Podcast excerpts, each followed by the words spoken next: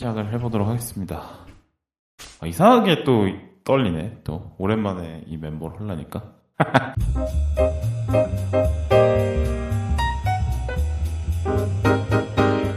아, 시작합니다. 시작합니다. 갑니까? 자, 시작하겠습니다. 자, 현재 시간 아, 2023년 5월 4일 10시 20분이고요.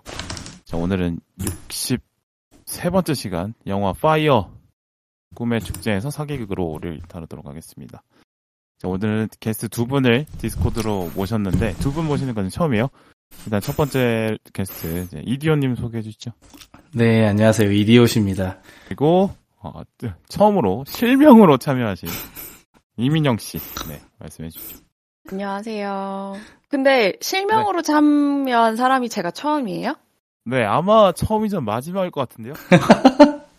제가 그 닉네임을 써볼까 생각했는데 네네네. 사실 닉네임을 쓴다는 거는 이제 나의 어떤 실명 뒤에 네. 좀더 자유로운 이야기를 할 수 있다는 어떤 장치를 마련하는 거잖아요. 음, 약간 숨는 거죠. 네, 근데 굳이 사실 그럴 이야기를 나눌 것도 아닌 것 같고, 저 사실 회사에서 닉, 그 닉네임 쓰고 있거든요? 그래서 반대로 실명으로 한번 참여해보고 싶었습니다. 아, 아. 오히려 지금은 실명 쓰시는 게 오히려 가명처럼 느껴지는 네. 그런 상황이라서 아, 네네. 그러니까 한 가지 제안을 좀 드리고 싶은데, 성은 네. 빼고 그냥 인형으로 하고 싶습니다. 네. 아 인영 씨로 그러면 하겠습니다. 네. 네네. 네, 인영 씨로 하도록 하죠. 아, 상당히 어색 어색한데 오히려 네. 그래요. 자, 그럼 간단하게 뭐 어떤 영화 좋아하시는지, 뭐 재밌게 본 영화 뭐 있는지 이렇게 좀 설명해 주실까요? 네, 네. 두 분이랑은 그 팟캐스트, 영화 팟캐스트를 해서 뭐 조금 취향을 아, 아실 것 같은데, 다 까먹었어요. 기억이 안 나요. 네. 제가 가장 좋아하는 영화는 미스 리틀 선샤인이고요. 어, 네. 어, 진짜? 그랬나? 인영이가 네. 그거 제일 좋아했었나? 인영 씨? 네. 좋아합니다. 아, 그리고- 제가, 제가 그 영화 되게 좋아했었잖아요. 맞아요, 맞아요. 네. 그 얘기를- 그, 그, 이디언님이 그거 좋다 그래서 저는 싫어했습니다. 그리고 저는 그린북 되게 좋아하고, 네. 아 그린북, 어 그건 저랑 또 공통점이 있네요. 네, 그러게요. 그린북 좋아하고, 사실, 아, 그, 한국 영화 중에는, 어, 리틀 포레스트도 되게 좋아하고요. 그리고 고레에다 히로카즈의 영화들도 좋아하고, 사실 다큐멘터리 장르를 되게 좋아해요. 어, 저 음. 다큐 영화를 사실 이제 인영 씨가 고르셨는데, 네. 어 다큐 영화 고르신 분 또 처음이거든요. 아, 그래요? 아, 처음 하는 게 맞네요. 어, 네, 상당히 네, 또 당당하시게 자기 취향을 또. 네. 음. 저는 다큐 영화를 좋아하고, 그냥 영화가 아니더라도 다큐멘터리를 되게 좋아해서, 어, 넷플릭스에서도 다큐 영화를 좀 많이 찾아보는 것 같아요. 음, 넷플릭스에 또 좋은 다큐들이 많으니까 그죠? 네, 음. 맞아요. 그게 너무 좋습니다. 인영님의 취향 잘 알겠습니다. 그러니까 약간 좀 그 뭐랄까요? 이분이 이제 웃음기 별로 없이 이제 다큐로 사시는 분인데 그 다큐를 좋아하시지 않나. 네. 아, 그래도 아, 리액- 재밌는, 재밌는 다큐도 많이 있어요. 아 그렇죠. 네. 아, 저는 기본적으로 뭔가 이제 사실에 기반한 스토리를 되게 좋아하기 때문에 그런 것 같아요. 그냥 아, 영화, 실화를- 네, 네, 음. 영화 같은 것도 실화 기반의 스토리면 더 흥미가 가요. 음, 그럼 판타지는 좀 별로라고 생각하십니까? 별로라고까지는 아닌데 그 스토리가 가진 힘이 있다 보니까 근데 별로라고 생각하기보다는 그냥 실화 바탕의 이야기에 좀 더 끌리는 편이라고 말할 수 있을 것 같아요. 재밌잖아요. 이디오님은. 궁금하신 게 있으신지? 네. 아, 없습니다. 아니 알아요. 아니, 아니, 최근에 어, 만나서- 민망해서 그렇지. 그러면 이거 하나, 이거 하나 여쭤볼게요, 인영님. 최근에 본 영화 중에 가장 재밌었던 거. 다큐 말고. 이거- 아, 다큐 말고요? 네. 다큐 말고. 아, 다큐 포함해서 그러면. 아, 다큐 말고 제가 최근에 재밌게 본 영화가 하나 있는데 지금 기억이 안 나는데.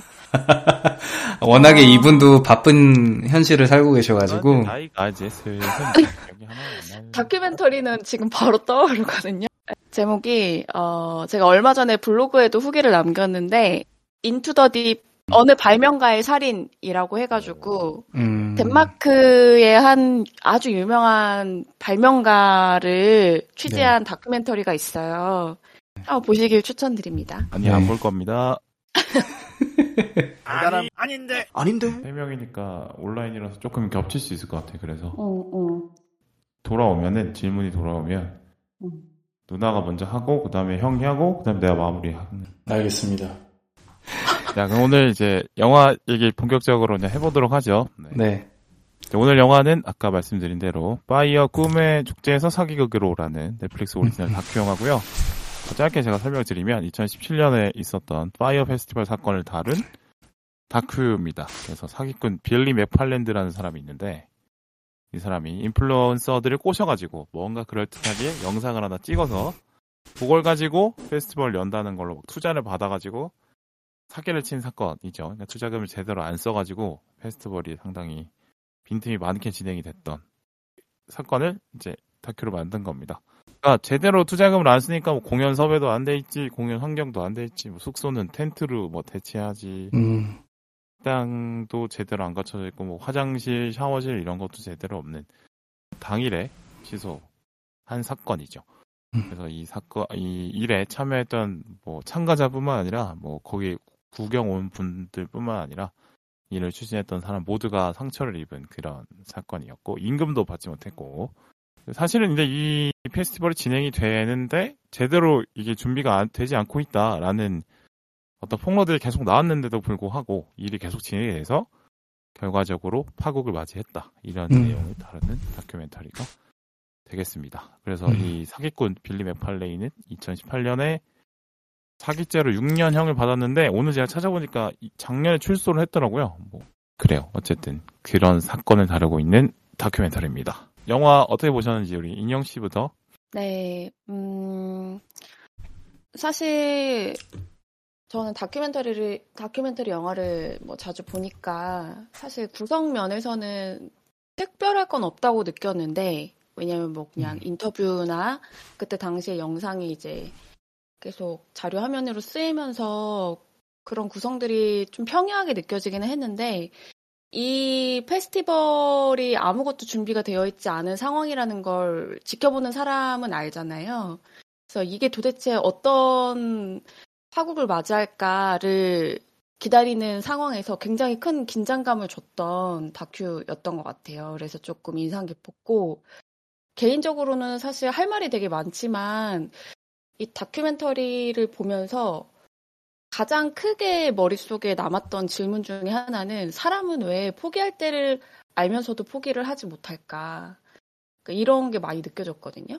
그래서 그런 부분에 대해서 좀 얘기를 나눠보고 싶었고, 어, 여기 나오는 그냥 쉽게 말하면 그 사기꾼 빌리 맥팔랜드라는 어떤 인물이 지금 시대의 어떤 굉장히 상징적인 어떤 인물처럼 느껴졌어요. 그래서 그런 것들에 대해서도 오늘 얘기를 좀 나눠보면 좋을 것 같습니다.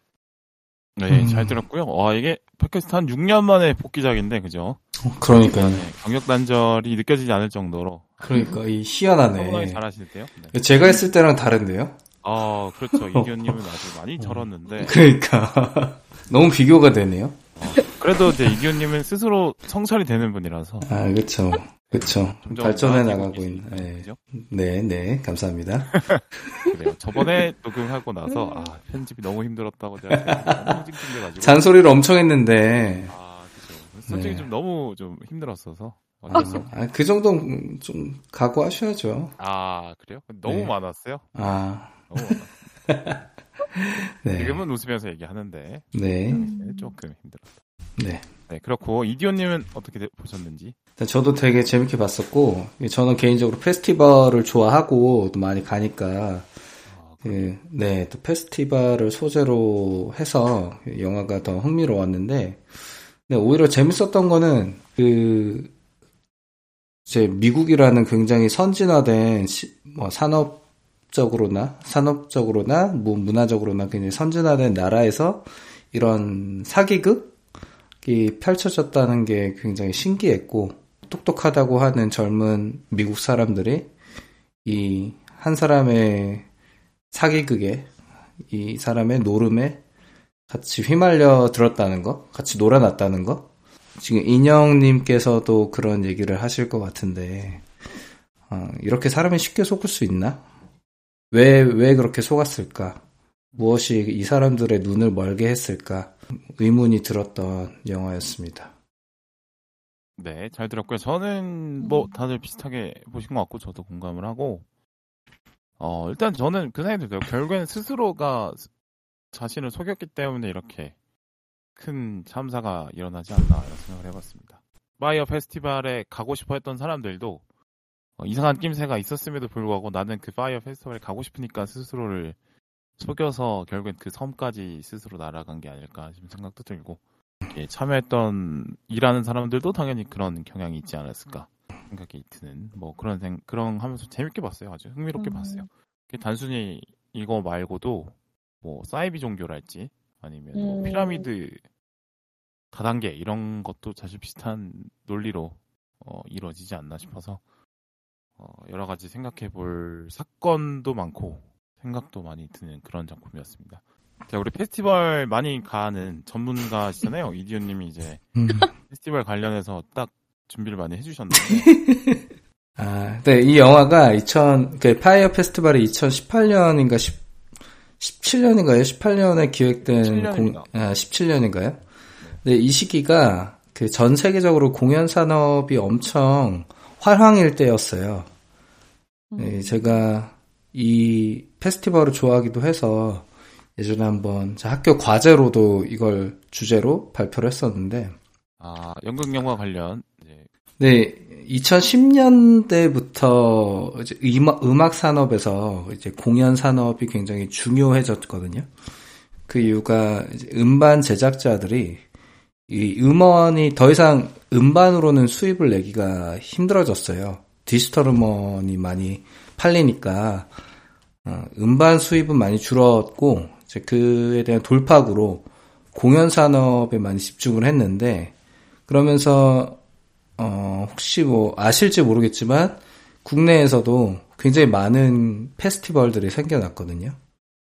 기존에 있던 펜타포트나 지산 벨리록 이런 것들뿐만 아니라 뭐 EDM 페스티벌도 굉장히 많이 생겼고 어, 사람 네. 뭐 U, UMF라든지 또 뭐 그린 플러그드 페스티벌 어, 네, 한 번쯤 들어보셨을 자라섬 재즈 페스티벌이나 서울 재즈 페스티벌 그런 어, 페스티벌 공연들이 굉장히 많이 생겼고 어, 그렇게 많이 생긴 이유는 다 돈이 되니까 생긴 거였거든요. 옛날에 음반은 이제 뭐 2만 원, 3만 원 이렇게 팔 수 있는데 그죠? 음반을 만약에 파는데 음반을 안 파니까 맞습니다. 티켓을 한 4, 5만 원 주고 팔기 시작하면서 돈을 벌 수 있는 그렇죠. 어, 거죠. 어. 근데 티켓이 뭐 하루 티켓이 4, 5만 원 했었는데 이게 점점 비싸져서 한 10만 원까지 올라가고 지금은 더 비싸죠. 어. 어. 그걸 하루 종일 가는데 10만 원인가요? 그렇죠. 근데 보통 하루 공연에 1만 명 이상 오거든요. 그렇게 따지면 하루 수입이 얼마죠? 키- 수학이 안 되네? 10억이죠. 그걸 보통 2, 3일 정도 하죠. 페스티벌은 한 2, 3일 정도 하니까 한번 개최하면 20억, 30억의 티켓 수입이 생기고 와. 부가적으로 스폰서 후원들을 받으면서 수익이 더 커지거든요. 그러니까 이게 돈이 되는 산업이에요. 공연 산업이. 그래서 우리나라에서 뿐만 아니라 미국에서 가장 크게 성행을 했었고 이때 이런 공연을 할때 가장 중요한 게 공연 기획자거든요. 프로모터라고 하는데 프로모터가 이제 영화에서 봤던 그 이 사기꾼이 이 파이어 네네 빌이 파이어 페스티벌의 프로모터라고 볼 수 있겠죠. 이 사람의 역할이 뭐 아티스트도 섭외하고 스폰서도 모집을 하잖아요. 근데 실제로 어, 전 세계에서 가장 유명한 프로모터가 있는데 라이브 네이션이라는 회사예요. 네, 세계 최대의 프로모터이고 우리나라에도 라이브 네이션 코리아라는 회사 설립해서 이번에 그 브루노 마스 오- 오잖아요. 네. 현대카드에서 네 섭외해서 오는데 그 공연을 주관하는 것도 라이브 네이션이에요. 현대카드는 네 아마 스폰만 하는 것 같고. 그래서 이 라이브 네이션이라는 회사가 코로나 이전까지 엄청 많이 컸는데 뭔가 구설수에도 많이 휘말렸어요. 마치 이 파이어 페스티벌의 빌처럼 좀 공연의 부실이라든지 어떤 안전관리 문제 때문에 욕도 많이 먹었고 실제로 기소도 많이 당했거든요. 근데 이게 이런 문제들이 결국엔 돈 때문에 생기는 것 같아요. 이런 기획자들이 돈만 쫓고 공연을 이제 준비하다 보면 여러 가지 문제점이 생기는 것 같고 그게 좀 극단 극단적으로 드러난 게 어떤 파이어 페스티벌이지 않나 싶어요. 제가 이 다큐멘터리를 보면서 느낀 점은 어, 저도 페스티벌을 많이 가지만 페스티벌이 상업화되면서 부실하게 운영되는 경우가 굉장히 많이 있거든요. 이른바 빼먹는 게 많아지는 거죠. 네네네. 네. 사실 락 페 락, 어, 락을 좋아하는 입장에서 페스티벌 팬의 입장으로서는 그 점이 굉장히 아쉬운데 우리나라에도 그런 비슷한 사례가 있어요. 지금 제가 준비한 거는 지산 벨리록 페스티벌 얘기인데 이 지산 벨리록이 굉장히 유명한 페스티벌이잖아요. 그래서 네 아마 다 들어보셨겠지만 네네. 네 2000, 2007년도부터인가 그때부터 개최된 페스티벌인데 이제 이게 돈이 되는 걸 알고 CJ라는 대기업이 2010년부터 어, 벨리록 페스티벌을 주관을 하게 되거든요. 근데 이때부터 티켓 값도 굉장히 많이 오르고 또 무슨 이제 페스티벌은 그 공연 공연이 열리는 그 지역의 이해관계도 굉장히 얽혀 있고 다양한 이해관계자들이 끼어 있는데 그런 문제들이 갈등이 이해관계자들의 갈등이 생기니까 어 뭐 페스티벌이 취소되는 경우도 있고 어, 이 지산 벨리로 페스티벌 같은 경우는 뭐 지산에서 안산으로 옮겨진 경우도 있고 뭐 여러 가지 문제들이 생겼거든요. 그런 문제들이 페스티벌을 좋아하는 입장에서는 굉장히 아쉬웠고 음, 그래서 벨리록 페스티벌 같은 경우는 2017년까지만 하고 지금은 안 열리고 있어요. 개최를 못 하고 있어요. 오, 진짜요? 네. 그래서 아마 CJ도 이 페스티벌을 운영하면서 뭐 돈을 벌기보다는 잃는 게 너무 많다고 판단해서 손을 뗀 게 아닌가 싶은데 밸리록 페스티벌은 더 이상 열리지 않고 있고 어, 저 같은 경우는 펜타포트 페스티벌만 꾸준히 가고 있습니다. 근데 펜타포트 인천에서 하는 거죠. 네네네 펜타포트는 인천에서 하고 있고요. 사실 아마 국내에서 가장 오래 유지되고 있는 페스티벌일 거예요. 다른 페스티벌에 비해서는 안정적으로 운영이 되고 있지만 그래도 여전히 또 문제도 있어요. 어, 여기도 뭐 스폰서라든지 뭐 기획사가 계속 바뀌는 문제들이 있는데 이, 이 페스티벌 공연 산업이라는 게 제가 생각했을 때는 어떤 뭐 시스템이 다 체계적으로 갖춰져 있지 않은 것 같아요. 그렇기 때문에 오로지 프로모터의 역량에 의해서 돌아가는 행사인데 뭔가 뭐 법제라든지 이런 것들이 잘 갖춰져 있지 않다 보니까 좀 문제가 기간 하고 또 사라지 하고 없어지고 하다 보니까 네. 관리 감독하는 기간도 너무 짧고 그죠? 네. 그래서 뭐 여러 가지 문제들이 생기는 것 같고 어, 뭐 그런 문제들이 생기면 피해는 결국에는 페스티벌을 좋아하는 관객들이 보는 거잖아요. 이 파이어 페스티벌에서처럼. 네. 그런 부분이 좀 아쉽죠. 공연을 즐기는 입장에서는 그런 부분이 아쉬운 것 같습니다. 그럼 지금 그러면은 국내에서 제대로 이루어지는 락 페스티벌은 펜타포트만 남아 있는 건가요? 아니 다른 페스티벌도 올해 많이 계획되어 있긴 해요.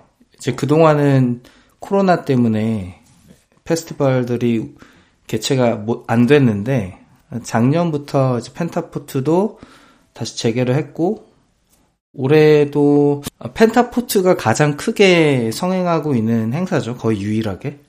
또 락은 펜타포트고 뭐 EDM이나 뭐 힙합이나 이런 쪽의 페스티벌도 있겠네요. 그러면. 네네. 아마 올해는 좀 더 많이 개최가 될 것 같고 또 사람들도 많이 가지 않을까 싶습니다.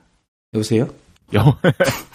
아, 잘 듣고 있습니다. 네. 네. 아니 사실 저도 페스티벌을 젊었을 때는 정말 많이 갔는데 네, 요새는 많이 못 가다 보니까 잘 몰라요. 아, 그래도 뭐. 네. 엄청 많이 저는- 알고 계신 것 같아요. 그럼요. 저는 페스티벌 저는 뭐 정동진 독립영화제 이런 거 말고 몰라가지고 어, 역시 영화제. 그건 영화제잖아요. 영화제잖아요, 그거는. 그것도 이제 페스티벌이죠? 어, 네. 축제죠, 그쵸, 그쵸. 네, 그 약자로 풀면 뭐 필름 페스티벌 이렇게 되죠. 아, 네, 그렇죠. 네. 물론 뭐 차분하긴 합니다만. 네. 네. 아, 근데 뭐 영화제도 관련 일을 하신 적도 있고 하니까 쪽에서는 또 이제 나름의 경험 많이 있으신 것 같아요. 네. 네. 잘안 좋은 페스티벌에 가면 어떤 게 잘 보이나요? 이게 아, 좋은 페스티벌과 안 좋은 페스티벌 경험해 보셨을 텐데 차이가 있다면 가장 크게 느껴지는. 일단은 뭐 예를 들면 사람이 너무 많이 몰리는데 그 인파를 제대로 가이드를 못 하는 경우가 있어요. 어, 안전 관리를 안전관리, 네, 안전관리나 동선도 그렇고, 그런 준비가 안 돼 있는 페스티벌에 가면, 페스티벌 장소는 좀 고립돼 있거든요. 그 고립된 공간 안에서 굉장히 고생을 하게 됩니다. 어, 예를 들면 화장실이 부족해서 화장실을 못 가는 경우도 있고, 화장실 들어가려면 엄청 고생해야 되는 경우도 있고, 줄도 어. 엄청 서야 되겠네요. 네네네.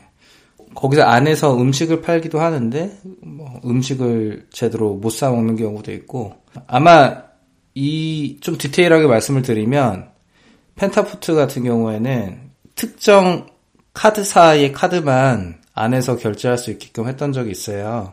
아하, 이거 네. 너무 대놓고. 페스티벌들이 그런 식으로 많이 운영이 되죠. 그렇게 스폰을 받아서 뭐 수익을 내고 하니까. 근데 그런 부분을 사전에 모르고 가면 굉장히 고생할 수 있죠. 네, 그 카드만 써야 되는데 그 카드 없이 가면은 안에서 그냥 아무것도 못하고 하루 종일 보내야 되는 거예요. 그리고 또 페스티벌마다 어떤 곳은 음식물 뭐 반입되는 곳도 있지만 대부분은 음식물 반입이 안 돼요. 그런 부분들을 미리 알고 가셔야 되죠. 근데 약간 페스티벌 가는 거는 고생을 어느 정도 각오하고 가는 느낌도 있었던 것 같은데 음, 맞나요? 약간 뭐 페스티벌 가서 뭐 목- 맞아요. 좀 고생하고 모기도 뜯기고 땡볕에 좀 앉아 있고 뭐 그래도 재밌으니까 간다 요런 느낌 맞아요. 봤는데 예전 페스티벌들은 그런 분위기였거든요. 주로 락패들이 그렇게 고생하는 페스티벌로 알고 있는데, 근데 최근에는 페스티벌이 대중화되면서 이제 서울 안에서 개최되는 페스티벌도 있고 그런 페스티벌은 뭐 접근성도 굉장히 좋, 좋잖아요. 그런 페스티벌에 가면 사실 고생하기보다는 그냥 편하게 앉아서 음악 듣고 이제 시간 보내는 그런 분위기죠 주로. 그리고 아, 근데 그렇게 앉아서 보는 건 락이 아니지 않습니까? 어, 아, 락페만 있는 건 아니니까 요새는. 사실 그래, 네. rock spirit 사실 그런 락 페스티벌은 그래서 요새 별로 인기가 없어요. 요새는 그런 조용한 음악 틀고 인디 음악 틀, 트는 도심에서 펼쳐지는 페스티벌들이 더 인기가 많은 것 같고, 차분히 그냥 음악 들으면서 힐링 네. 이제 그런 페스티벌에 젊은 여성분들도 많이 가고, 아 자라섬 재즈 페스티벌 이라는 거 어, 네네네. 뭐 서울 재즈 페스티벌 같은 거? 자라섬에서도 재즈 페스티벌 열리지 않았었나요? 아, 계속 열립니다. 거기도 꾸준히 열려요. 네. 네. 저도 서울 재즈 페스티벌은 아직 안 가봤는데 네. 가보고 싶고 그 이디오님 말씀하신 것처럼 락페는 그 특유의 분위기가 있잖아요. 맞아요. 땀 흘리면서 서로 이제 완전 뛰어놀고 이런 분위기가 좀 부담스러워서 저는 저도 페스티벌을 많이 다닌 건 아니지만 멜로디 포레스트 캠프라고 해서 음, 좀 캠핑하듯이 즐기는 분위기의 페스티벌이었거든요. 네. 네, 그런 느낌의 페스티벌을 좀 즐겼던 것 같은데 그것도 어느 수- 어느 순간부터인가 몇 년 전부터는 안 열리고 있어요. 그게 좀 아쉽더라고요. 음, 한때 페스티벌이 엄청 많았었는데, 그 음. 수를 다 세기 어려울 정도로 많았었는데, 요새는 많이 줄어들었어요. 네. 그렇죠. 근데 이게 그게 뭘까요? 락 페스티벌의 어떤 저물어 가는 이유가 뭐라고 생각하세요? 음, 일단 코로나가 굉장히 컸고요. 네, 지금 이제 코로나가 끝난 시점에서는 다시 활성화될 거라고 생각하고, 어, 그래서 작년 같은 경우에 펜타포트 페스티벌이 3년 만에 개최를 했는데, 역대 최다 관객 수, 수를 기록했어요. 그래서 올해도 엄청 많을 것 같거든요. 다들 많이 참았었나 봐요. 네. 음. 음, 그래서 뭐 페스티벌은 다시 또 엄청 인기를 끌지 않을까 싶습니다. 근데 뭐 근데 요새 느- 그 예전만큼 그 락의 입지가 많이 좁아졌는데 음, 음, 맞아요. 아무래도 페스티벌은 이제 젊은 관객들의 에너지로 좀 채우는 부분이 근데 그런 부분에서 이제 락이 젊은 세대에게 그래서 다가가지 못하는 현실도 어느 정도 영향이 있지 않을까요? 그래서 사실 지금의 락팬을 락패라고 하기가 어려워요. 이제 나오는 밴드 아티스트를 보면 뭐 래퍼도 굉장히 많고 뭐 electronic 하는 사, 사람들도 굉장히 많이 나오고 어, 오히려 락 밴드가 많이 줄었죠. 그러니까 락 밴드로만 채우면은 관중 동원력이 좀 떨어지니까. 그렇죠. 네, 인기가 없으니까. 종류로 그렇죠. 뭐 락을 좋아하는 락 매니아들한테는 욕을 먹지만 저는 나쁘지 않다고 봅니다. 왜 왜요? 네, 왜 그러세요? 아니 뭐 페스티벌도 다 돈으로 돌아가는 거니까. 어, 아, 락에 대한 충성심이 하나도. 아니 아니 돈이 안 되면 페스티벌 자체가 없어질 수도 있는데 락부심이 좀 있었던 것 같아요. 락 부심은 있죠. 아시겠지만 굉장히 저는 매니악한 음악을 좋아하잖아요. 네. 그런 것도 좋아하지만 또 대중적인 것도 좋아하니까. 돈이 계속 들어와야지 락페가 계속 유지될 수 있는 거니까 연결되는 점을 고려를 한다면 사실 이디오님처럼 생각하시는 락 팬들도 많이 있을 것 같아요. 음. 저는 스폰서도 더 많이 받았으면 좋겠어요. 그래서 티켓값 좀 낮춰줬으면 좋겠고. 네. 음, 그런 거죠. 그래도 맥주는 테라만 먹을 수 있다든지 아, 상관없습니다. 네. 아니면 막 핫도그밖에 안 팔아 막. 근데 실제로 맥주는 한 종류만 팔아요. 그 이제 스폰 기업의 맥주만 팔아요. 안에서는. 네. 어, 좀 페스티벌을 안 가봐가지고 라는 생각이 드는데 아 빌바오님 아. 가시면 되게 좋아하실 것 같은데. 맞아, 맞아. 저도 음. 떼창부르고 이런 거 되게 좋아하긴 하는데 말이죠. 너무 좋아하실 엄청 좋아할 겁니다. 흥이 있긴 한데 말이죠. 아 요새 가면 절반은 돗자리 깔고 앉아 있고, 절반은 앞에서 스탠딩하고, 그런 분위기입니다. 자유로움이 제가- 너무 좋아요. 음, 맞아, 제가 맞아. 본 공연은 이제 그 보헤미안 랩소디 영화 음. 보면은 음, 막 영국에 엄청 그 웸블리 스타디움처럼 엄청 큰데 음, 몇만 명씩 모여가지고 막, 대, 막 몇만 명이 막 동시에 뛰고 뭐 이런 거를 제가 음. 이미지로 알고 있었는데 음, 음. 현실은 이제 좀 그렇지 않다. 네네네. 아닙니다. 저 시들의 무릎 상태에 따라 그죠? 음. 한번 가보세요, 올해. 여름에 활동하는 걸 별로 좋아하지 않습니다. 저도 저도. 네. 차라리 겨울에 하는 빙어 낚시 이런 거 좀 좋아하는 편이에요. 음, 네네네. 어, 페스티벌에 대해서는 뭐 이 정도 네. 얘기를 해봤고요. 본격적으로 이제 이 다크에 대해서 얘기해봐야겠죠. 아니 이디오님이 진짜 네. 나무위키처럼 정말 상세하게 다 정리를 해주셔가지고 놀랐습니다. 이게 제 감상이에요. 네. 알겠습니다. 어, 네, 뭐 그러면은 감상 이제 질문으로 이제 소화를 할 텐데 뭐 네. 듣고 생각나시는 거 있으시면 끼어드시면 될 것 같고 네. 아, 이 영화를 보면서 이제 이민 그 우리 인영 씨께서 많은 질문거리를 남겨주셨는데 아, 일단은 이 페스티벌이 가장 망하게 되는 이유, 파국으로 치는 이유가 가장 어떤 거를 원인으로 꼽고 싶으세요, 각자? 네. 저는 중간에 아 이거 안 될 것 같아요. 이거 포기해야 될 것 같아요. 라고 얘기를 했을 때 누군가 그 구성원 중에서는 분명히 얘기를 했을 거란 말이에요. 이거 안 될 것 같다. 근데 그럼에도 불구하고 아니야 이거 어떻게든 될 거야라고 합리를 합리화를 했던 게 가장 큰 음. 문제가 아니었을지. 음. 사실은 과정에 대한 어떤 그쵸. 부족함이 자- 많았다. 그 사실 다큐 보시면은 그 빌리 외에도 이 페스티벌을 준비했던 주요 핵심 책임자들이 있었잖아요. 음. 그리고 인터뷰에 응한 사람들 대부분은 뭐가 안 되고 이것도 안 되고 무리다 이런 이야기들을 계속 그 책임자들한테 어필을 했음에도 불구하고 중간에 멈출 수 없다는 식으로 전혀 멈추려는 의지를 보이지 않았어요. 그 사실 일을 하다 보면은 이런 일들이 굉장히 많이 발생하거든요. 음. 근데 사실 그때 중간에 누군가는 아, 안 될 것 같아요. 이거 안 되겠다. 이런 책임자가 있어야 되는데 여기는 사실 너무 크게 떠벌린 상태여가지고 그렇게 하지 못했다는 게 가장 큰 문제였다고 생각을 합니다. 음. 아무래도 이제 셀럽들 됐고 그 처음에 찍었던 그 영상의 파급력이 엄청 컸어서 네. 음. 이미 이제 내실 없이 파이는 엄청 커져 있는 상태였던 게 네.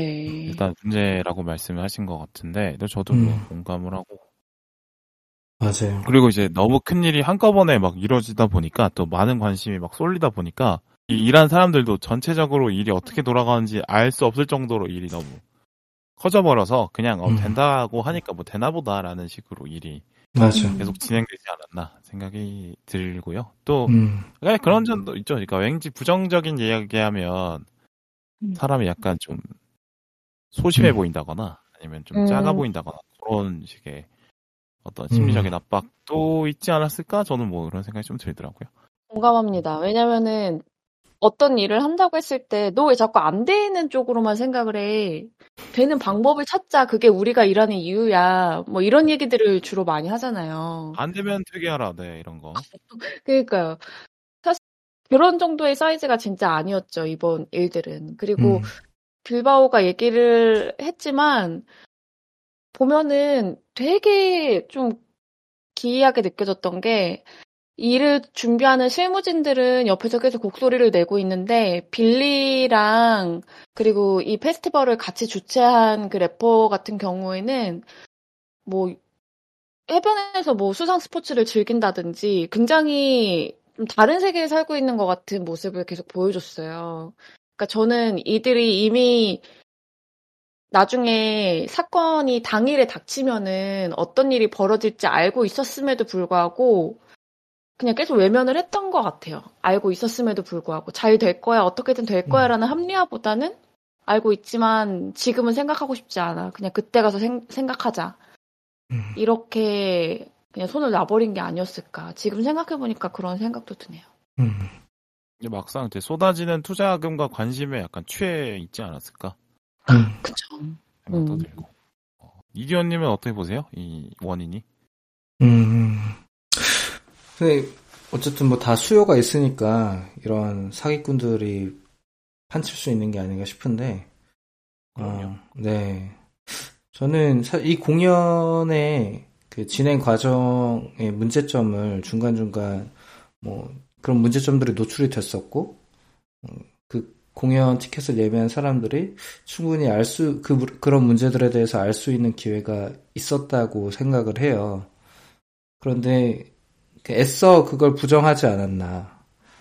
그 관객들이 어, 그들이 어떤 상상하고 있는 완벽한 여름 휴가 이런 네 이런 그 망상에 취해서 네 문제가 있는 현실을 볼 수 있는 기회가 있었지만 그걸 애써 외면했다. 어, 그래서 이 지경까지 온 게 아닌가 라는 생각이 들었습니다. 그 페스티벌에서 가서 즐기는 건 상당히 환상적인 일이긴 한데 그걸 진행하는 일은 그냥 그대로 일로 봐야겠어야 되는데 그 음, 휴가 보듯이 일을 봐서 그렇게 생긴 문제라고도 볼 수 있겠죠. 네. 음.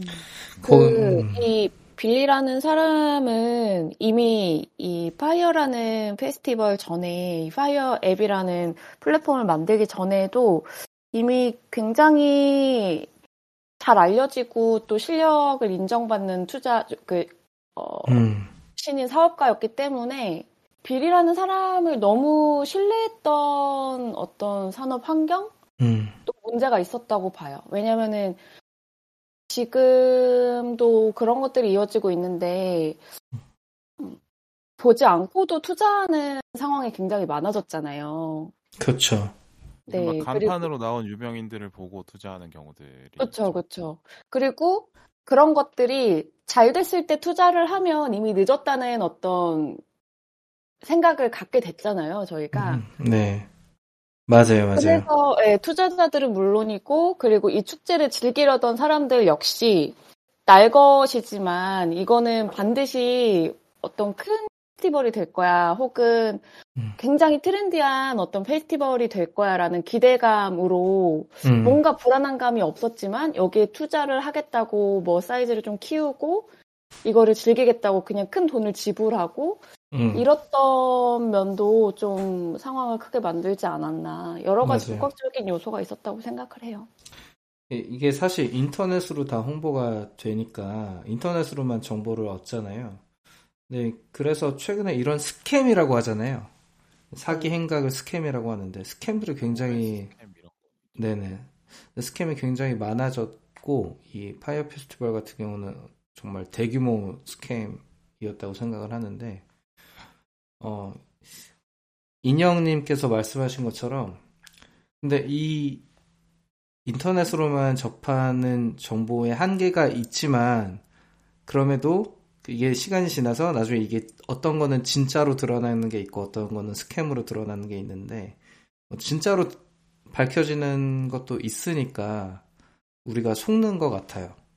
음. 어, 사실 뭐 우리가 비트코인을 갑자기 얘기를 해보면 비트코인도 실제 테라 네네 그러니까요. 네 테라 같은 거는 스캠이었고 뭐 비트코인은 아직까지 돈을 벌어주고 있으니까 어 그거는 스캠이 아니겠죠? 뭐 음. 장기간으로 봤을 때 스캠이 될 수도 있죠. 앞으로는 또 어떻게 될지 모르죠. 네. 지금 돈 번 사람이 음, 있을 수 있는데 그러니까. 나중에는 이제 똥이 될 수도 있고 음. 이런 얘기 들으면 분노하실 분들도 있고 그런 인터넷상의 여론몰이랄까 분위기랄까 그런 것들 때문에 그 현실을 제대로 직시하지 못하는 게 아닌가. 코인 얘기를 하셨으니까 이거 코인이 돈이 된대 라는 얘기가 근거가 되지 코인이 돈이 된대 라는 거에 말의 근거는 안 찾아보시고 맞아요. 이제 약간 순환 논리처럼 돌아오는 소문을 믿고 음, 이제 하게 되는 것 같, 같아요. 네. 음, 그렇죠. 믿고 싶은 여기서 것만 이제- 믿는 거죠. 맞아요. 가장 이 어떤 그 말을 믿게 만드는 이유가 이제 인플루언서들이 저이 홍보에 전면에 나섰기 때문에 그런 것 같은데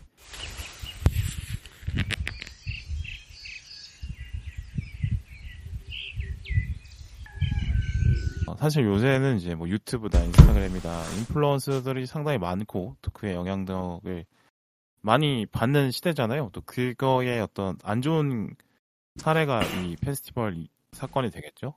그래서 인플루언서에 대한 존재가 실제로 뭐 믿을만 한지, 얼마나 파급력이 큰지 이런 걸 한번 생각해 볼 이유가 있을 것 같아요. 네.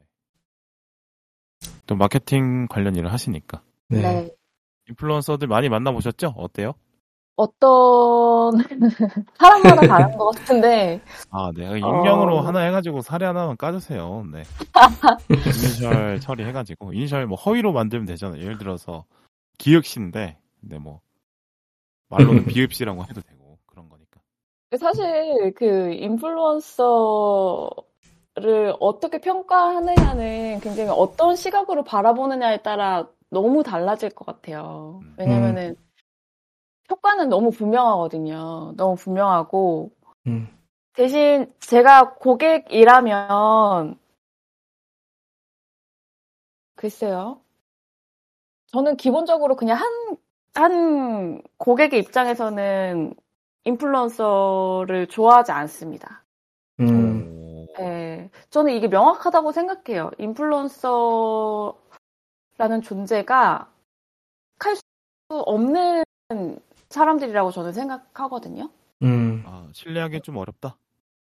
예, 뭐 물론 그, 사, 그 안에서는 뭐 정말로 그 사람이 홍보하는 뭐 물건이나 뭐 혹은 그 사람이 뭔가 어떤 역할을 해줬을 때 굉장히 자기 진심을 담아서 하는 경우도 분명히 있기는 하겠지만 100% 그럴 수는 없기 때문에 저는 부정적인 생각이 더 많이 드는 거는 사실이에요. 인플루언서들이 그 어떤 네. 홍보를 부탁을 받으면 네, 그 돈을 받았기 때문에 홍보 활동은 진심으로 하는 건 맞지만 그렇죠. 막상 그 홍보하는 뭐 제품에 대해서 본인도 잘 모르고 그냥 뭐 홍보 자료 같은 거 보고 그냥 열심히 이제 각자 가지고 있는 끼를 이용해서 그걸 잘 그쵸. 표현하는 것 뿐이다 이런 거죠. 그쵸. 그 다큐에도 나와 있지만, 다큐에도 그 인플루언서들한테 동일한 메시지를 또 동일한 컬러를 활용해가지고 인스타 피드로 올려달라.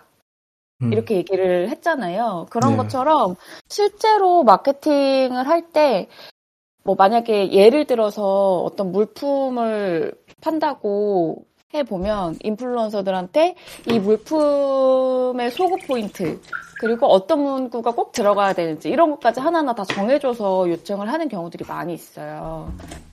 그러면은 사실 제가 돈을 받지 않고 실질적으로 이 물품을 경험을 한 고객으로서 쓴소리를 하는 것과 음.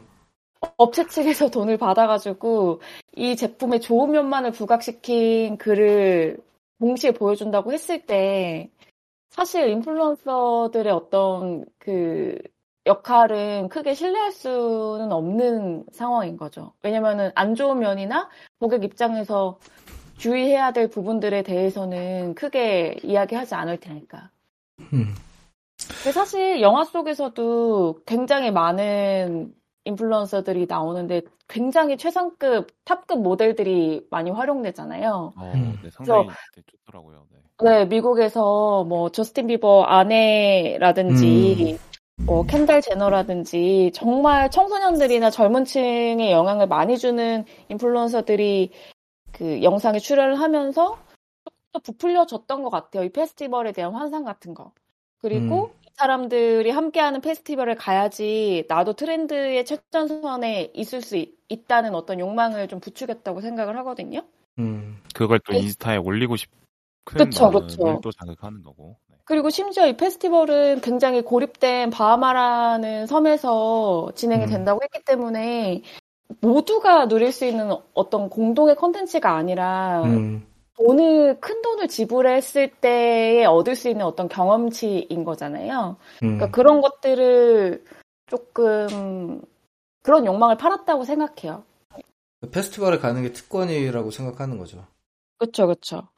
그래서 그 인플루언서들 중에서는 나중에 이제 문제가 굉장히 커지니까 켄달 제너 정도만 사과를 한 걸로 다큐에 나오는데 굉장히 이례적인 일이었다고 저는 생각해요. 음. 그만큼 어, 사과하는 일이 드물기도 하고 책임을 지지 않는 경우들이 많이 있죠. 일이 커졌을 때. 음. 그래서 저는 안 좋게 생각하는 편입니다. 아. 네, 뭐 이디오님은 그럼 인플루언서라는 존재에 좀 영향을 받으시나요? 사실 저는 안 받는 편이죠. 네, 안 받을 것 같죠. 저 안 받는 편이고, 그러니까 물건 자체를 직접 경험하는 게 중요하다고 생각을 하고, 이게 제 와이프도 마케터이지만, 저는 그런 마케팅에 대해서 부정적인 입장이거든요. 그럼에도 불구하고, 이 마케팅의 의미는 어쨌든 그것이 사람들에게 먹히니까 분명히 있다라고 생각을 하는데, 예, 인형님의 말씀을 들으면서 궁금해진 건, 그 인플루언서라는 게 원래는 예, 이제 사람들의 어떤 믿음에 의해서 신뢰에 의해서 만들어졌잖아요. 그 사람들이 어떤 인플루언서한테 신뢰를 줬던 이유는 그, 사- 그 인플루언서가 어떤 다른 어, 그- 다른 뭐 자본이라든지 이런 거에 영향을 받지 않고 독립적으로 어, 신뢰할 만한 평가를 어, 하기 때문에 어떤 물건에 대해서 평가를 하고 리뷰를 하기 때문에 사람들이 신뢰를 갖는 건데 그 지금은 그 변질이 돼서 인플루언서가 음, 자본의 영향을 받고 어, 홍보비를 받아서 대신 광고를 해주고 있다라는 거를 이제는 누구나 다 알고 있잖아요. 인플. 네, 인플루언서 마케팅이라는 말이 대놓고 쓰이고 있는데, 이런 상황에서 인플루언서 마케팅이 효과를 갖는다는 게 이상한 거죠.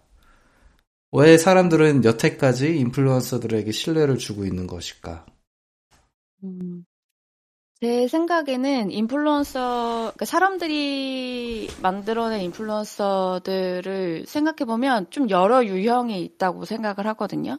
이다운님이 말씀하신 것처럼, 어, 신뢰가 갈 만한 리뷰를 해서 그 사람이 인플루언서가 된 경우도 있지만, 어, 새로운 라이프 스타일을 좀 제안을 했다거나, 아니면 좀 평범한 일상과는 다른 어떤 캐릭터의 출연이라든지 좀 다양한 인플루언서들이 있다고 생각해요. 그러니까 음. 다큐에서 나온 인플루언서들 같은 경우는 이제 새로운 라이프 스타일을 좀 선도하는 유형의 인플루언서들이었던 거죠. 그래서 음, 이 페스티벌에 참가하면 저 사람들처럼 좀 힙해지고 좀 잘 나간다는 어떤 상징을 음, 갖게 될 수 있을 것 같다. 음, 이런 역할을 부여했다고 생각을 해요. 음. 음. 맞습니다. 그- 그 이미지를 소비하는 것 같아요. 그 인플루언서들은 이미지라는 상품을 만드는 거고, 이제 이미지는 상품이 된 거예요. 맞아요. 실, 실체가 없지만 상품이에요.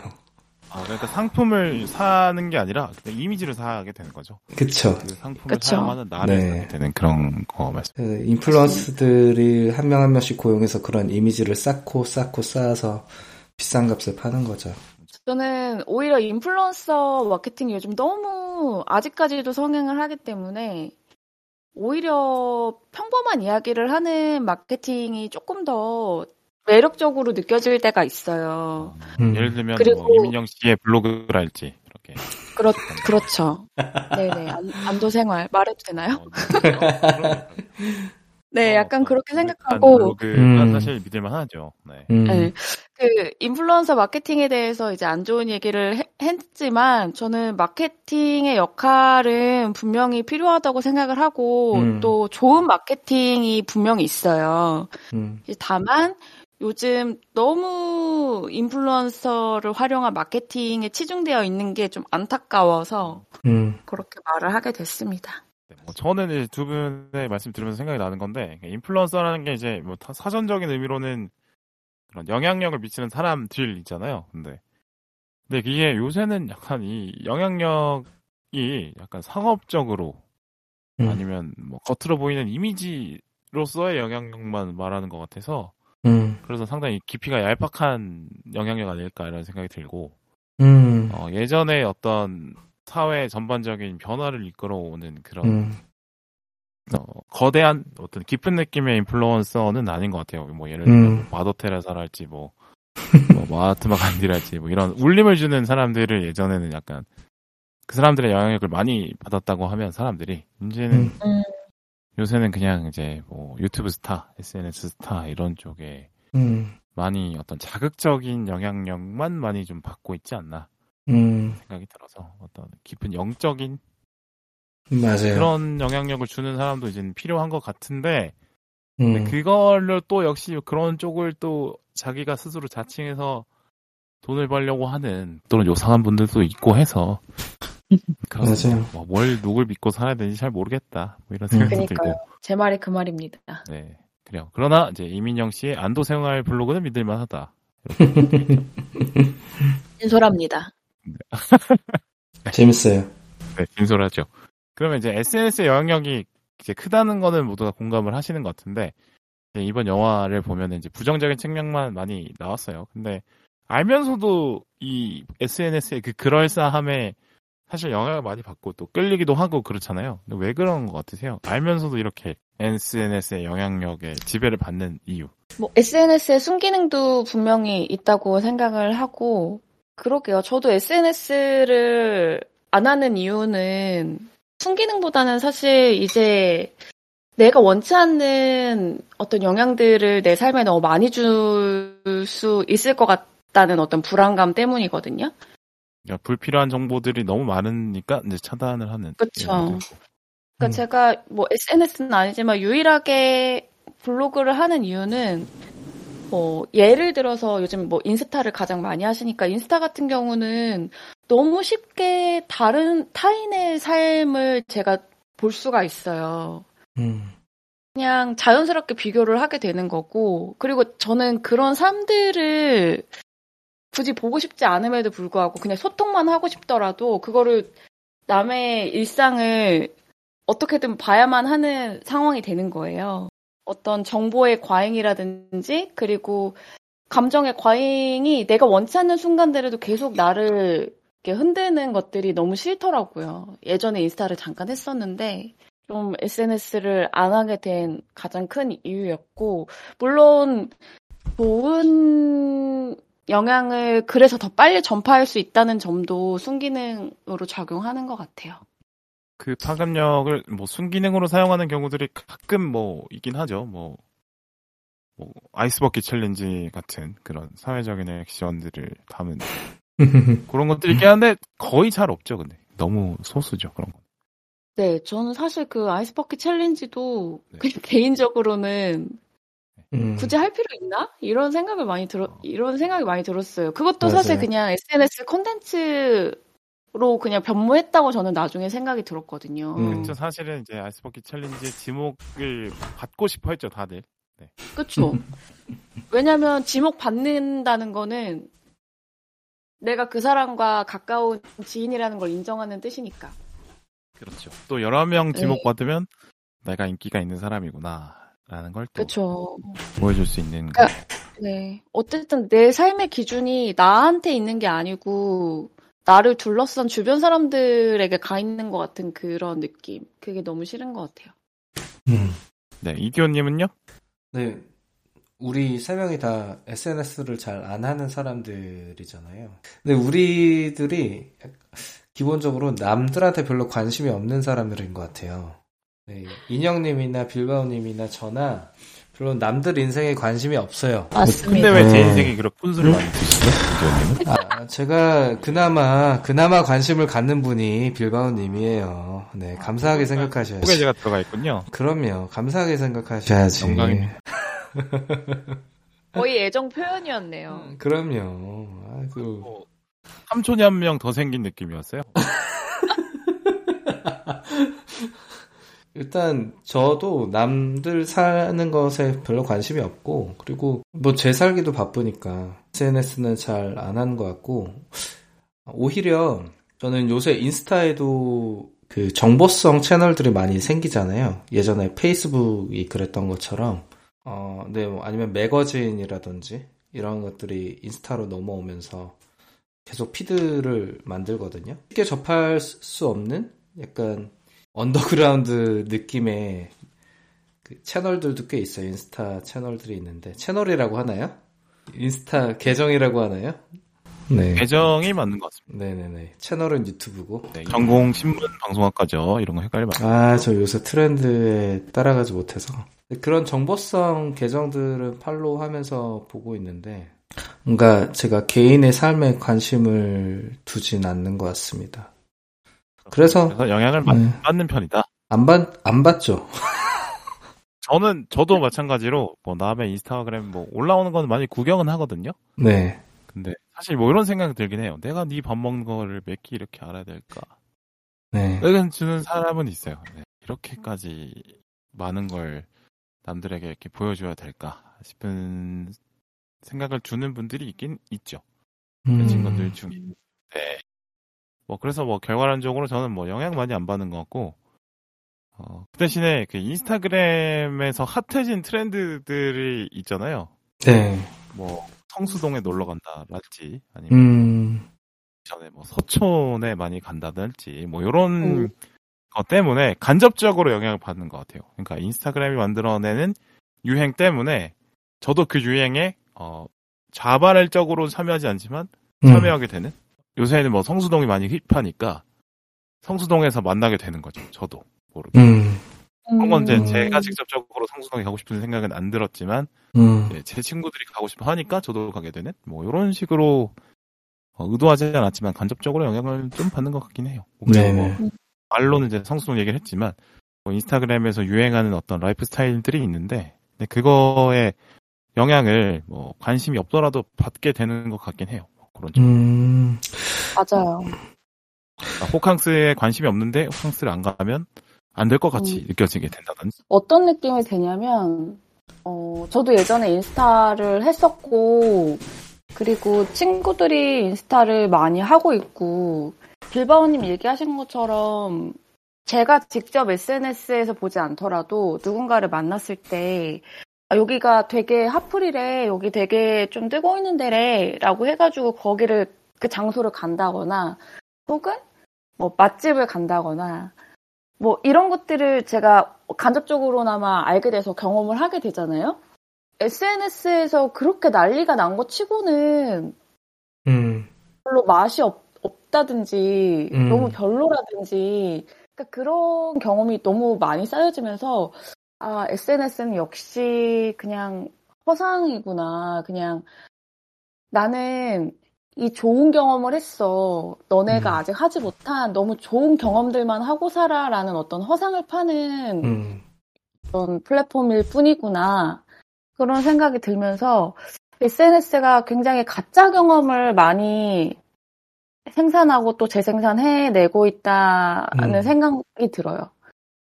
그게 사실 거기에 동조하는 사람들조차도 실은 SNS에서, SNS에서 이렇게 뜨고 있는 무언가들이 별거 없다는 걸 알면서도 나는 남들과는 다른 너무 좋은 시간을 보냈어. 나는 특별한 사람이야. 나는 남들과는 다른 뭔가를 좀 누리고 있어. 이런 것들을 좀 보여주고 싶어 하는 욕망이 너무 큰 게 아닌가. 그게 가장 좀 안 좋은 영향이지 않을까. 그런 생각이 들어요. 그왜 자기의 취향을 개발하고 쫓아가는 그런 거보다 그죠? 남들보다 남들이 하고 싶어하는 걸 먼저 했다. 요거에 이제 집착하게 되는 것들이 좀 어떤 희소성에. 집착을 네. 하게 되는 거죠. 네네.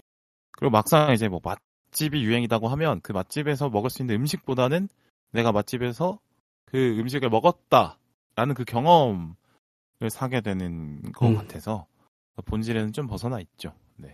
네. 그렇죠. 인증이 가장 중요한 시대가 된 거죠. 그냥 음. 거의 갔다. 이걸 경험했다는 인증. 음. 그러니까 그 뭐 연돈 돈가스 맛을 어, 그 인스타그램으로는 표현할 수 없지만 근데 인스타그 연돈 돈가스 간 나 자신은 인스타그램으로 표현할 수 있다. 뭐 아닐까. 맞습니다. 네. 그래요. 뭐 SNS 뭐 인스타그램 얘기 많이 해본 거. 그래서 인스타그램 그래도 안 쓰시진 않잖아요. 그래도 어느 정도 쓰시긴 할 텐데 안 쓸 수 없는 상황이라서 뭐 대충 인스타그램 그래서 어떻게 쓰시나요? 그냥 지금 계정은 계속 유지하고 있고 예전에 올렸던 사진들은 그대로 두고 있는데 네. 그 최근 들어서 이렇게 흘러 보내는 일상들이나 시간들이 조금 아깝다는 생각이 들었어요. 음, 이게 가짜 경험일지언정 지금 내 시간들을 좀 기록을 해놔야 되지 않을까? 음. 그래서 저는 일기를 쓰는데 일기를 이렇게 직접 손으로 쓰다 보면은 아무래도 시간도 걸리고 손도 좀 아파서 네. 예전만큼 자주 쓰지는 못하게 되, 더라고요 그래서 근데 글을 좀 소- 솔직하게 쓰고 싶다라는 음. 생각 때문에 블로그를 시작을 하게 됐습니다. 아 음. 블로그로 가라 가셨다. 음. 네, 글도 조금 많이 쓰고 싶었고 글의 양도 많이 쓰고 싶, 싶었고 내 생각을 조금 솔직하게 담을 만한 공간이 필요했어요. 음. 네이버에서 안도 생활 이렇게 하면 나오나요? 잘 안 나오는 것 같은데 그냥 네. 주소로 예, 치고 들어오셔야 될 것 같습니다. 알겠습니다. 팟캐스트 주소 달아주세요. 주소 제가 다 알겠습니다. 자 이디오님은. 그러면은 뭐 네. SNS 어떻게 뭐 그래도 안 쓰실 수는 없을 텐데 어떻게 하고 계세요? 음. 저도 요새 인스타를 그나마 많이 들어가는 것 같은데, 저는 아까 말씀드렸듯이 정보성 계정을 팔로우하고 있고, 네. 근데 저도 약간 그런 건 있어요. 저는 이런 SNS의 본질, 사람들을 자극하는 가장 근본적인 요인은 그 과시욕을 자극하, 자극해서 그런 것 같거든요. 저도 약간 그런 과시욕을 충족시키고 싶을 때 쓰는 것 같긴 해요. 저도 그렇죠. 거의 뭐 쓰는 거는 나쁘지 않은 것 같아요. 네, 아, 나 그래도 이렇게 살고 있다, 사람들아. 최근에 여러분, 뭐 어떤 걸 올리셨나요 그러면? 저희, 저는 최근에 와이프랑 어디 간 걸 많이 올리고 있는데, 얼마 전에 강릉 갔다 와서 인스타에 올렸죠. 강릉 간 거. 강릉을 정말 사랑하시는 것 같아요. 네, 강릉 좋아하죠. 뭐 제2의 고향처럼 생각. 제2의 고향이죠. 그래서 사람이 사실 완전히 선비처럼 살 수는 없잖아요. 스님처럼.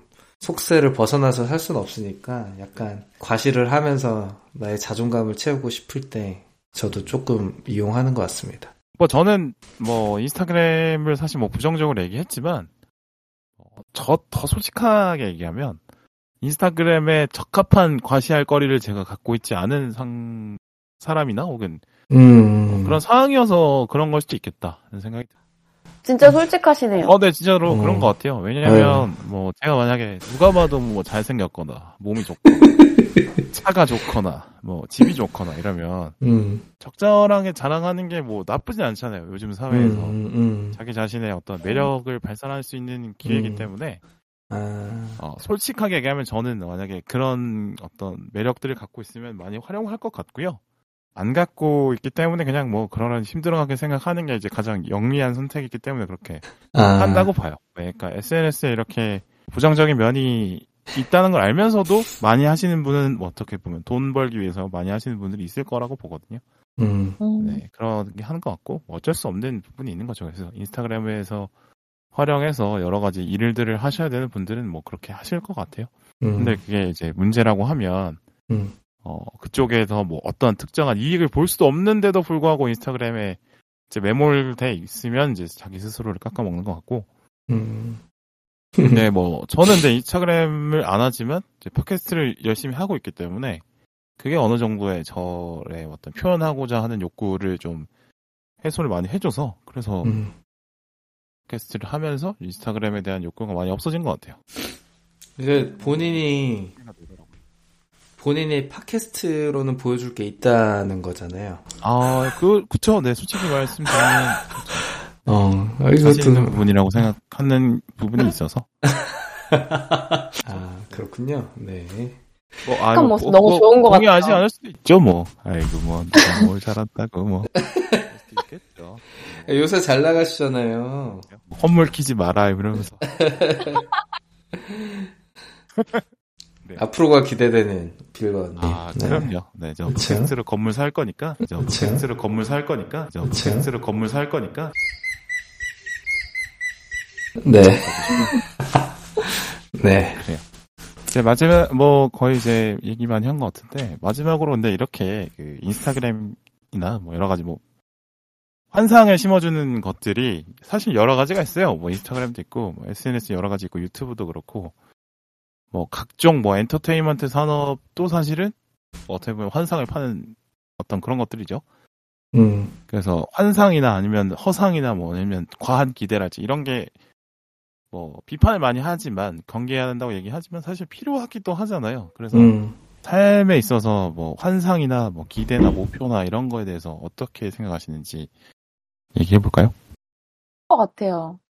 사실 그게 달, 달리 말하면 꿈? 뭐너 꿈도 환상이잖아요. 네. 그게 없으면은 어떤 인생의 방향성 자체를 정하는데 좀 어려웠을 것 같고 꼭 필요한 것 같아요. 남들한테 보여주기 위한 어떤 환상이 아니라 내가 원하는 방향으로 가기 위한 환상이어야 된다는 점에서 차이가 좀 있겠지만 음. 꼭 필요하다고 저는 생각을 합니다. 네, 이디오님은요? 아, 항상 본질이 중요하다라고 생각을 했고, 그러니까 보여지는 것보다는 그, 보여지지 않더라도 가려져 있는 진실, 이런 것들을 찾으려고 해왔던 것 같아요. 어렸, 젊은, 시- 젊었을 때부터. 네. 이제 그래서, 아, 지금 마케팅하는 와이프를 만나면서도 사람, 그러니까 와이프랑 저는 성향이 좀 달라요.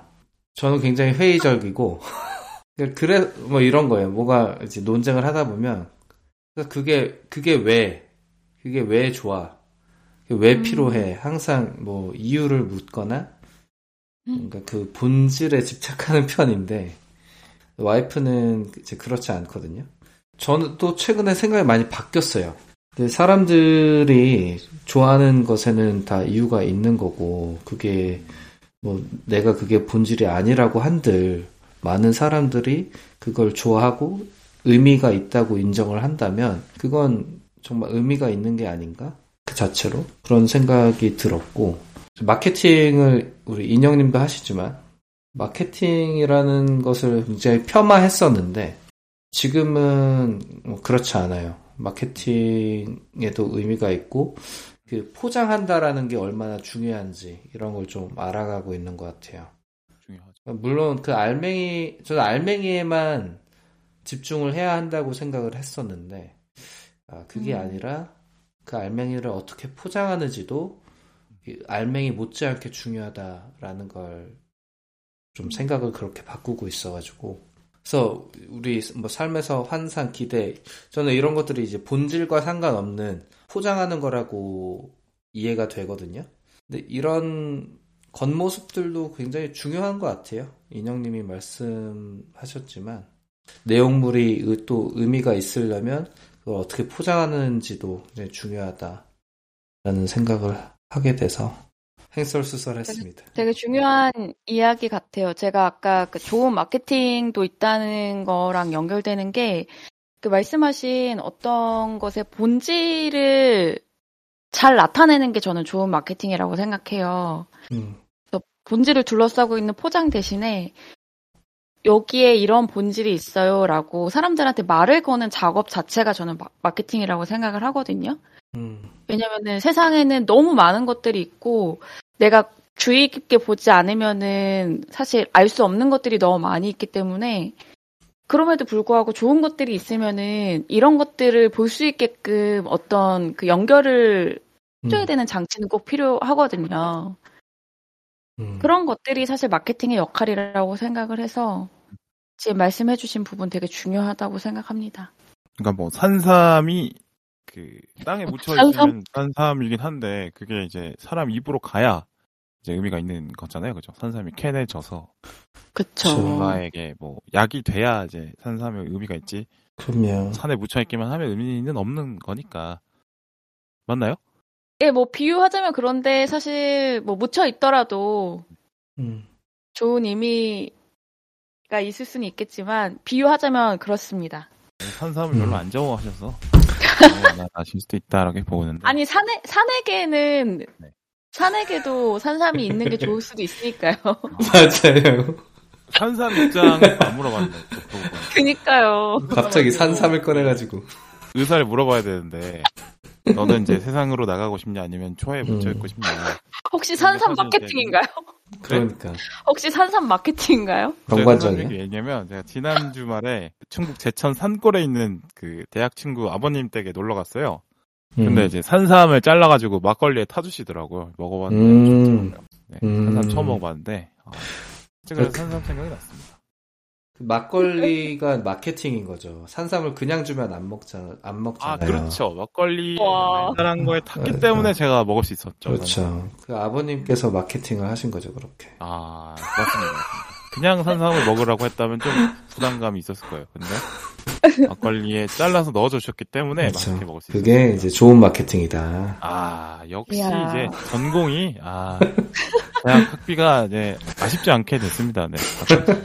아, 근데 저는 그, 이, 그, 갑자기 그 얘기 생각나는데, 어느 마케팅 전문가 유튜브 나와서 한 얘기를 들었는데, 자기가 광고 쪽에서 엄청난 커리어를 쌓았는데, 어, 해보니까 결국에는 상품이 좋으면 뭘 광고해야 될지가 보이고, 그걸, 그걸 보여주기만 하면 상품이 홍보가 잘 되는데, 애매한 상품이 오면은 뭘 기발한 방법으로 홍보를 해봤자 안 된다.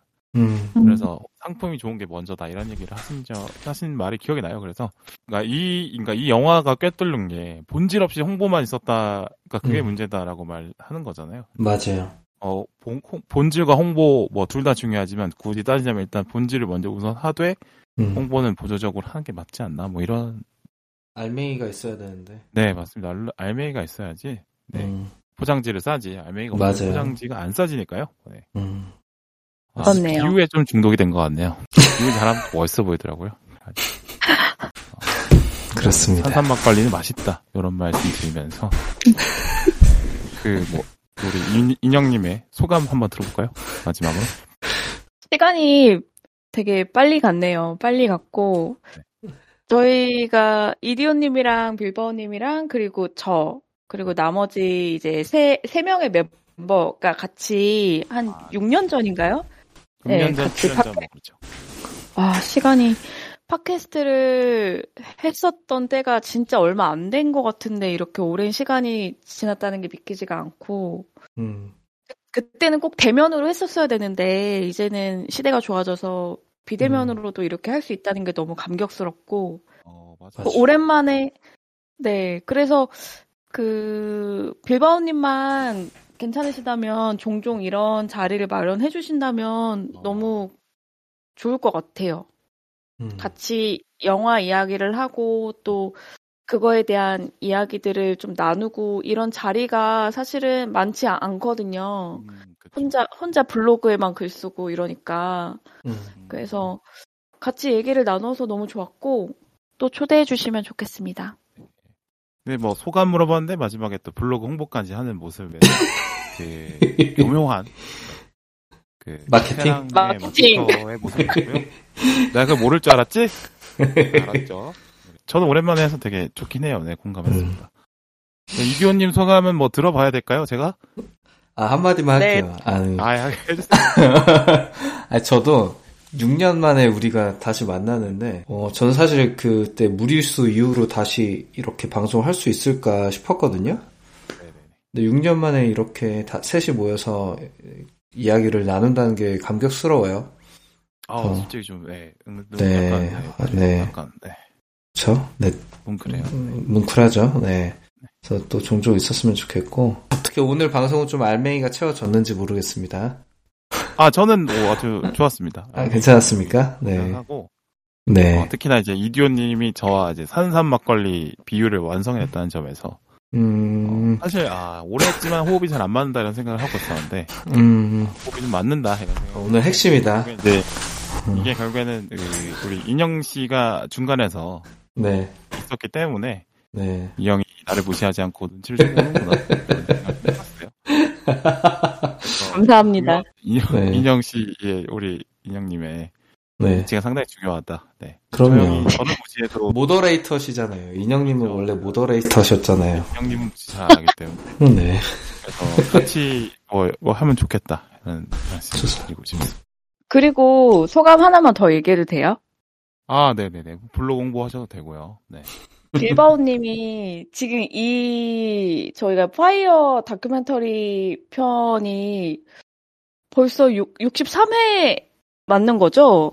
와 진짜 그 팟캐스트를 한다는 거는 얘기를 들었는데 이렇게 꾸준히 또 체계를 갖춰서 진행을 해왔다는 게 너무 놀랍고 대단하고 존경스럽습니다. 더 잘 돼도 어, 잊지 않고 계속 좀 좋은 영화 있으면 초대해 주셨으면 좋겠어요. 아, 그래요. 뭐 제가 출연 시켜 드리죠. 네, 뭐. 감사합니다. 출연료는 나중에 한번 네.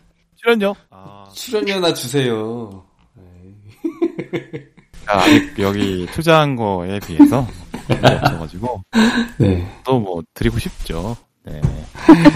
아, 근데 하나 약속했습니다. 하나 약속한 게, 이제, 일정 수익 이상 나오면 그때 한번 얘기해보기로. 음. 우리가 여러분께 드릴 수 있는 게 네. 잔잔한 어떤 웃음밖에 없어요. 줄 수 있는 게 지금은 그 수익에 한참 못 미치기 때문에 아주 나중 얘기. 다양한 거예요. 녹음기 산 돈도 못 벌었어요. 이거 이거 투자한 시간에 밖에 나가서 뭐 배달이라도 했으면. 네, 뭐 그래서 더 많이 벌었죠. 너무 즐거워요. 아무튼 또 하고 싶어요. 블로그 홍보하려고 모를 줄 알았지? 좋습니다. 아 저는 네 이거 사실 저 한 4월 중순만 해도 아 귀찮다 이런 생각 많이 했는데 아 진짜. 최근에 이제 뭐 녹음 같이 해주실 수 있을까요? 물어봐주신 분들이 다들 이제 열심히 해주시고 해서 힘도 나고 뭐 그러고 있습니다. 좋다. 감사하다는 말씀 드리고 싶네요. 네. 네. 진짜. 그렇게 앞으로가. 그러면 이제 마무리할까요? 네. 네, 재밌었습니다. 그럼 마- 하나 둘 셋 하면 안녕 하면서 마무리 해볼까요? 하나 둘 셋. 안녕. 안녕. 안녕. 안녕. 네, 끝났습니다.